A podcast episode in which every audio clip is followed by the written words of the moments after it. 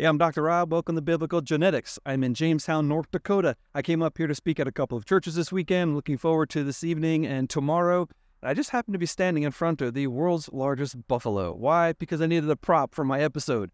Strangely, just last week, I was in Birmingham, Alabama, and I tried to film this episode in front of the world's largest iron statue, which is a statue of Vulcan looking out over Birmingham, but the park was closed for a private event, so I didn't get to film my episode. So I came up here instead, and now I'm standing in front of this giant buffalo, wishing I was somewhere else because it's kind of cold up here right now. There's snow on the ground. It's a little breezy.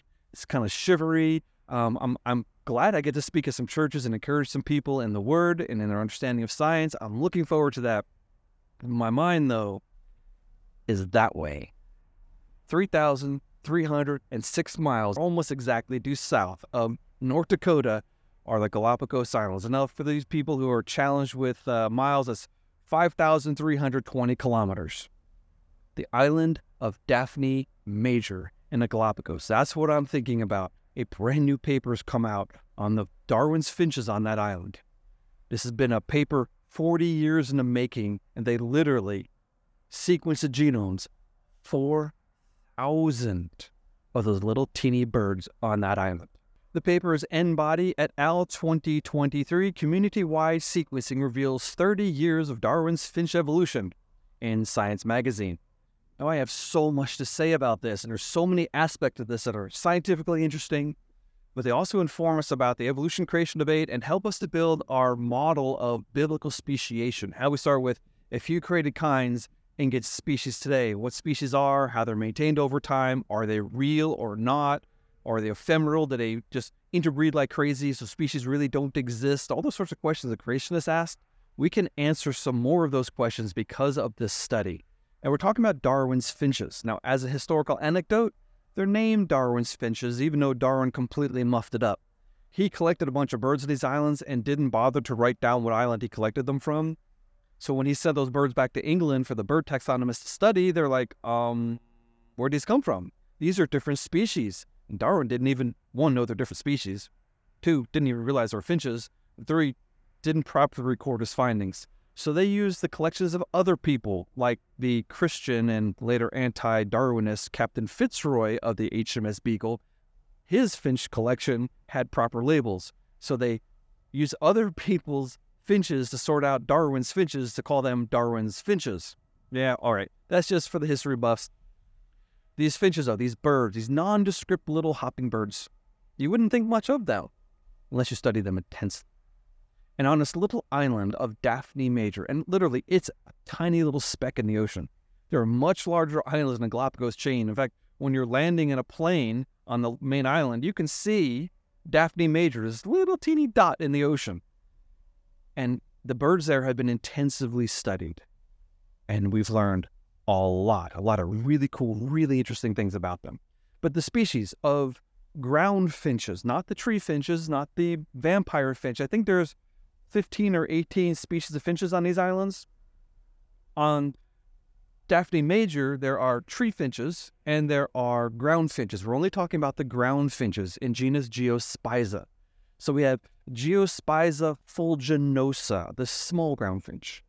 We have Geospiza fortis, the medium groundfinch. We have Geospiza magnirostris, the large groundfinch. We have Geospiza scandens, the cactus finch. Those are all the finches on the island, except for one other brand new species that formed in a single year, and we never would have known it had the scientists not been there to watch. What happened was a strange bird appeared on this island in 1981. He looked like an Espanola cactus finch, which is Geospiza conirostris, but a little bit off. And turns out he was a hybrid. But he came from an island two islands away, so he had to flown a long way across another large island to get this little tiny place. And somehow he found a medium ground finch, as Geospiza fortis, female, to mate with. And they raised a clutch of eggs. And one of those female birds went off to mate with the birds from another species, but most of the birds growing up in that nest mated with themselves. Because these birds are weird. Female birds will be listening to the song sung by their father. And when they fly away to find the mate, they will tend to mate with a bird that sang a song just like their father sang. That's what helps partition the species within birds. But the male birds growing up in the nest will listen to the song of the father and they'll sing a very similar song. And so these birds that are growing up, they're looking for mates that sang the same song and they ended up intermating with each other. Now, there've never been a lot of them, but since 1981 until today, they've always been there. They look different, they act different, they sing a different song, they breed true to type, they mate within themselves.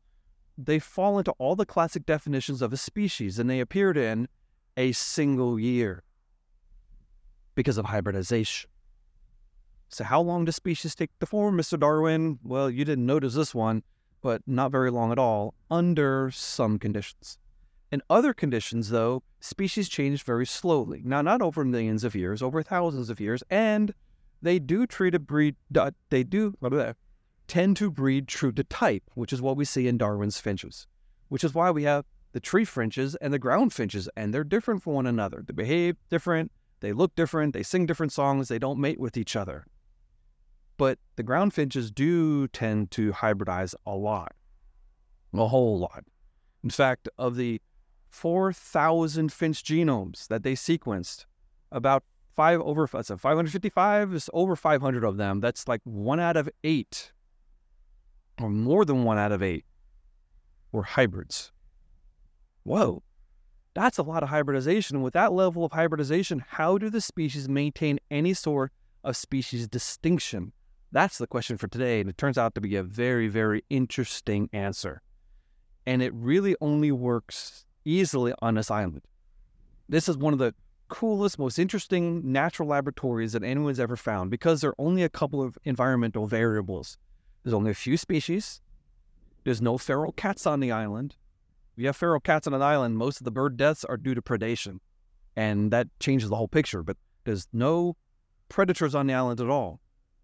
There's only a few species of plants, and so the ground finches that eat seeds, that's their main food stuff. Um, there's only a couple of ways that they can optimize their strategies for obtaining those seeds. And if they don't optimize it, they're going to die of starvation.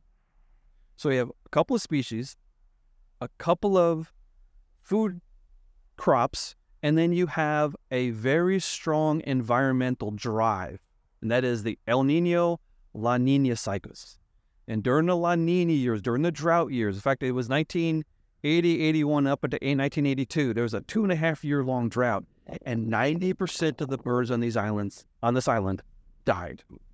90%. But here's the cool thing the research team had the family tree of the birds all the way back into the 1970s. They were looking at who was interbreeding with who. Every single year, they caught every single new bird, tagged it, and observed it to see who was mating with whom. And in the 1980s, they started collecting blood samples from the birds. And so now in 2023, from 1981, I think it was, until 2012, they're taking blood samples. That's the samples that they were used to, to sequence 4,000 genomes. And so now we have the family tree, we have a massive environmental trend, and we have the DNA. And they're able to show quite conclusively that natural selection is a real thing that really worked in these birds under these conditions. That doesn't mean we can generalize natural selection to the entire world, to all conditions. I think natural selection is a very weak driver of change. Most of the change that we see is driven by created diversity. The things that got engineered into the original genomes of the creation of the things he created and then through genetic recombination, through mutation and sp- selected places, genes that were designed to change, uh, things like that. Retrotransposons jumping around and turning things on and turning things off. We have speciation. More on that in a second. I want to talk about a work of Rosemary and Peter Grant. These are the people who are driving this research. These are delightful people. I had the opportunity to meet them. What a, blessing it was. We were filming Darwin the Voyage Shook the World. That's CMI was filming that. I was a new CMI scientist. I had my PhD for a couple of years, and we were flying to the Galapagos Islands from Guayaquil, Ecuador, out to the islands. And the plane was held up for some reason. And there's two seats empty next to me on the plane. And the last two people that got on the plane were this elderly couple dressed in, in ragged clothing, we worn clothing. And I said, man, that looks like two university professors going out onto a field station. And they sat next to me. And after a minute, I got the courage and I said, Excuse me, are you Rosemary Grant? She goes, Why, yes, I am. I said, Wow, I'm a huge fan. And that was true then, and it's true today. Even though we have radically different views on origins, I am a huge fan of her and her husband's work, their dedication to the craft, and their their their amazing what do you say? Um their stick to itiveness and their meticulous documentation of data. That's what it takes to be a good field ecologist. In fact, one of the reasons why I got out of ecology is because I don't really think that way. Yeah, my degree is theoretically in coral reef ecology, and that was most of my classwork. But when I found genetics, I took off and I never looked back. And so my doctoral dissertation is a couple of chapters on ecology that I don't really care for, and a couple of chapters on genetics, which I love. I've been a geneticist ever since one of the biggest frustrations I had in ecology was a lot of my colleagues are they're working on these big projects and they're trying to explain this system, like let's say um, seagrasses in a bay or corals on a coral reef or you know something like that, and they're give all these different environmental variables and they're trying to put them to computer models. And one of my friends in his presentation of his doctoral work said something like, "My model has an R squared or correlation coefficient of 0.25. And he was very proud of that. And I said, wait a minute, your model can only explain 25% of the data? How is that even a model? And so ecology is trying to take these mathematical models and put them onto God's creative diversity and his creative brilliance and the intricate, complex things that we see in the natural world. And it is not a trivial thing which is why this work on Daphne Major is so important because there is a clear environmental signal and only a few things to deal with. And they were able to watch species form, species change, and they're able to document natural selection. Very, very important. Oh, by the way, right after we took off in the plane, Rosemary said, Hey, my new friend Rob, hey, Rob, look out the window. Can you see the Guayaquil River? I said, Yeah, I see the river. She said, Do you see the floating mats of vegetation? I said, yeah, I see some some some branches and leaves and stuff. She goes, sometimes those those vegetation mats get to over a mile across, and they'll float out to sea, distributing who knows where, and they'll bring small animals and insects, sometimes even flowering bushes with them. I said to myself, why thank you. The evolutionists also concur with the creationist model of post-flood biogeography, where we've been talking about floating log mats for decades. And well, there's a model of it right there. Maybe even explaining how things got out to the Galapagos. They floated on big log mats, which might also explain how the giant tortoises got out there and how they got from one island to the other after they got there. Tortoises are another story for another day. We're talking about birds and these amazing little birds. It turns out that there are only a handful of genes that explain length of the beak, the width of the beak, thickness of the beak, the size of the beak and the size of the bird. And some of them interact. But it turns out also that the genes that control most of this are in a cassette. There's four genes together, a super gene they call it, that has very little evidence of recombination inside it. In fact, this group of genes looks the same between the tree finches and the ground finches. In other words, it was there before they branched off into their respective genuses and before the species formed from the genus. Oh, very interesting. So here we have standing variation, prefigured genetic diversity. Now, how far back does that go? I don't know. I don't know if that's in the original created kind or is something that arose after the fact of recombination or mutation. I'm not sure because I don't have the genetics of all thousand species in a finch. Oh, by the way, finches are in a group of about a thousand species. The finch sparrow monobaramin or the super cluster of species. Now, as soon as we start talking about that, the evolutionists are going to raise a red flag and say, oh, you creationists, you believe in hyperevolution. How can you get a thousand species of birds from two birds on Noah's Ark? No. Oh, wait a minute. First of all, my friend Nathaniel Jeanson has shown quite clearly that within the created kinds, specifically the ones that had to be on the ark, that's the air breathing land vertebrates, basically, Most created kinds only have a handful of species, and it is trivial to explain them in 4,500 years. Easy peasy. Some, though, have many species, like this finch sparrow, uh, the finch sparrow group, baramin, of about a thousand species. And yet, they're not two birds on Noah's Ark. No, Noah took seven pairs of each of the birds. And seven pairs of birds can have a massive number of genetic variants. And so it's kind of trivial to explain the species. But plus, a lot of species can hybridize. Surprising species can hybridize. Things that we didn't expect to be able to hybridize can and do in the wild. And they produce regular old birds that can go and mate with other birds after the fact. Happens often. It's just having a hard time documenting it because the evolutionists have slowed us down as far as our understanding of hybridization goes. But something else important though. In general, more similar species will tend to hybridize. More dissimilar species tend not to hybridize. And when they do, they tend to produce sterile offspring, or they produce offspring that can't find mates. There's a lot of um, hybrid vigor where two species will mate and the offspring are more vigorous than the parent species, but that tends to be within similar species, not dissimilar species within the same kind. So, creationists, we have to explain how, starting from a creationist kind, a created kind, how over time the species diversify and then can't reproduce with each other again. See, we tend to say, oh, two species can interbreed, they're in the same created kind. Yeah, but what about the ones that can't interbreed? What about like dragonfly species that when they try to interbreed, the sex parts lock together and the male and female both die? Uh, I think that's a post creation change. Something that the, the, the copulatory organs in the dragonflies change such that the parts are no longer complementary. I bet they're the same created kind. I bet that in the past they might have been able to reproduce together, but now they cannot. It's physically impossible for them to reproduce. There's all sorts of other examples in the natural world. And um, here we have birds that don't ever, as far as anyone's ever recorded, reproduce. That's the tree finches and the ground finches. And amongst the ground finches, they do reproduce with themselves a lot, one out of eight, but the species remain the same.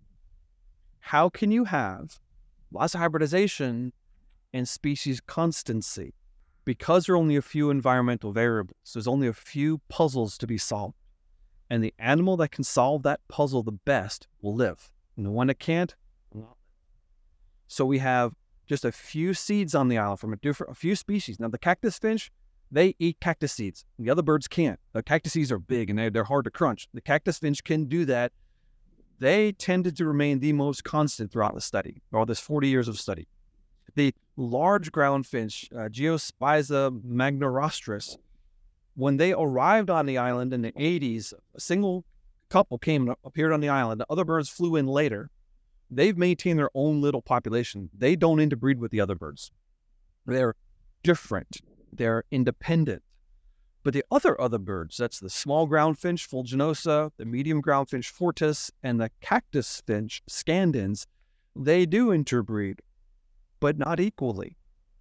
In fact, they in all the years of doing this, they never saw a cactus finch interbreed with a small ground finch but they do find genes the small ground finch in the cactus finch population.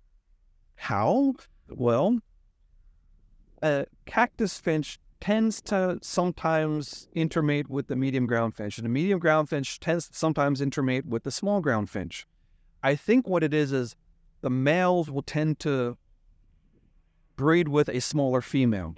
So a small female from Fuliginosa will mate with a, a larger male from the medium ground finch fortis, but then the birds that grow up will be listening to this the song of their father, the medium ground finch, singing that song, and so the hybrids will tend to blend into the medium ground finch population.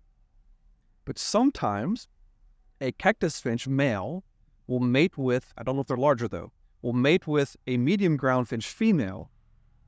And then the, the hybrid birds that grow up will be listening to the cactus finch song and they'll enter the cactus finch population. So what we have is gene flow. From the small ground finch to the medium ground finch, from the medium ground finch to the cactus finch. That's really interesting. Okay, let's talk about the genetics. I'm going to try not to be too complicated. I know I've already thrown a lot of big scientific words naming all these species, but the genetics, let's, let's keep it at a low level just to understand this because it's really interesting. They go and they sequence 4,000 of these bird genomes from decades of collection, so multiple generations of birds. And they're notice first of all that most of the genome is the same amongst all the species. There's almost no variation there. They're very inbred little things.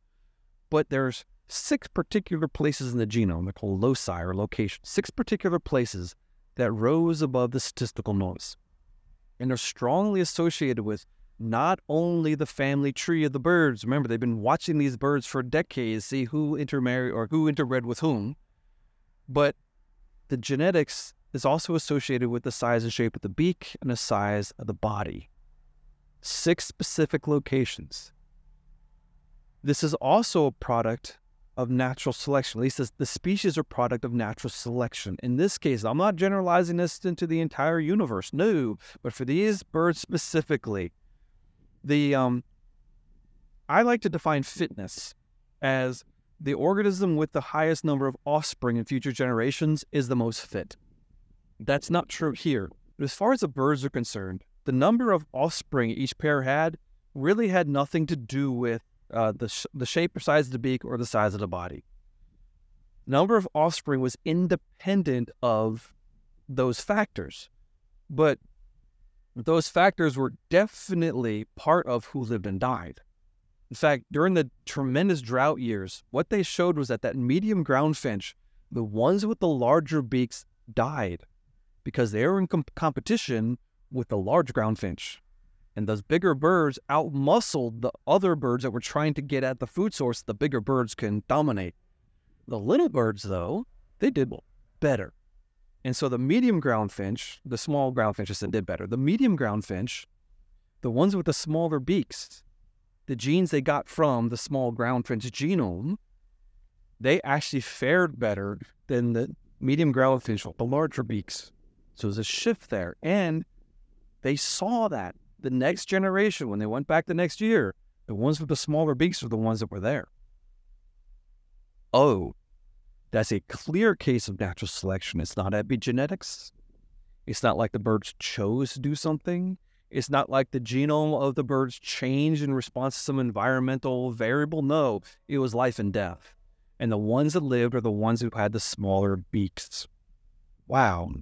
Very, very, very interesting. Again, it doesn't mean it's true for everything. That does not explain the origin of species. But in this case, at least, it can definitely explain the maintenance of these species. Now, really interestingly, over the course of this study, they were able to show that maybe like in the early 1980s, the species were more distinct than they are now. Because after that massive drought in the 80s, the generalist birds died, the specialist birds lived. But then over time, with intermating between the species and sharing of genes between the species, they became more generalist. Not totally, you can still tell the species apart, but they became more generalist. What's going to happen the next time there's a massive drought?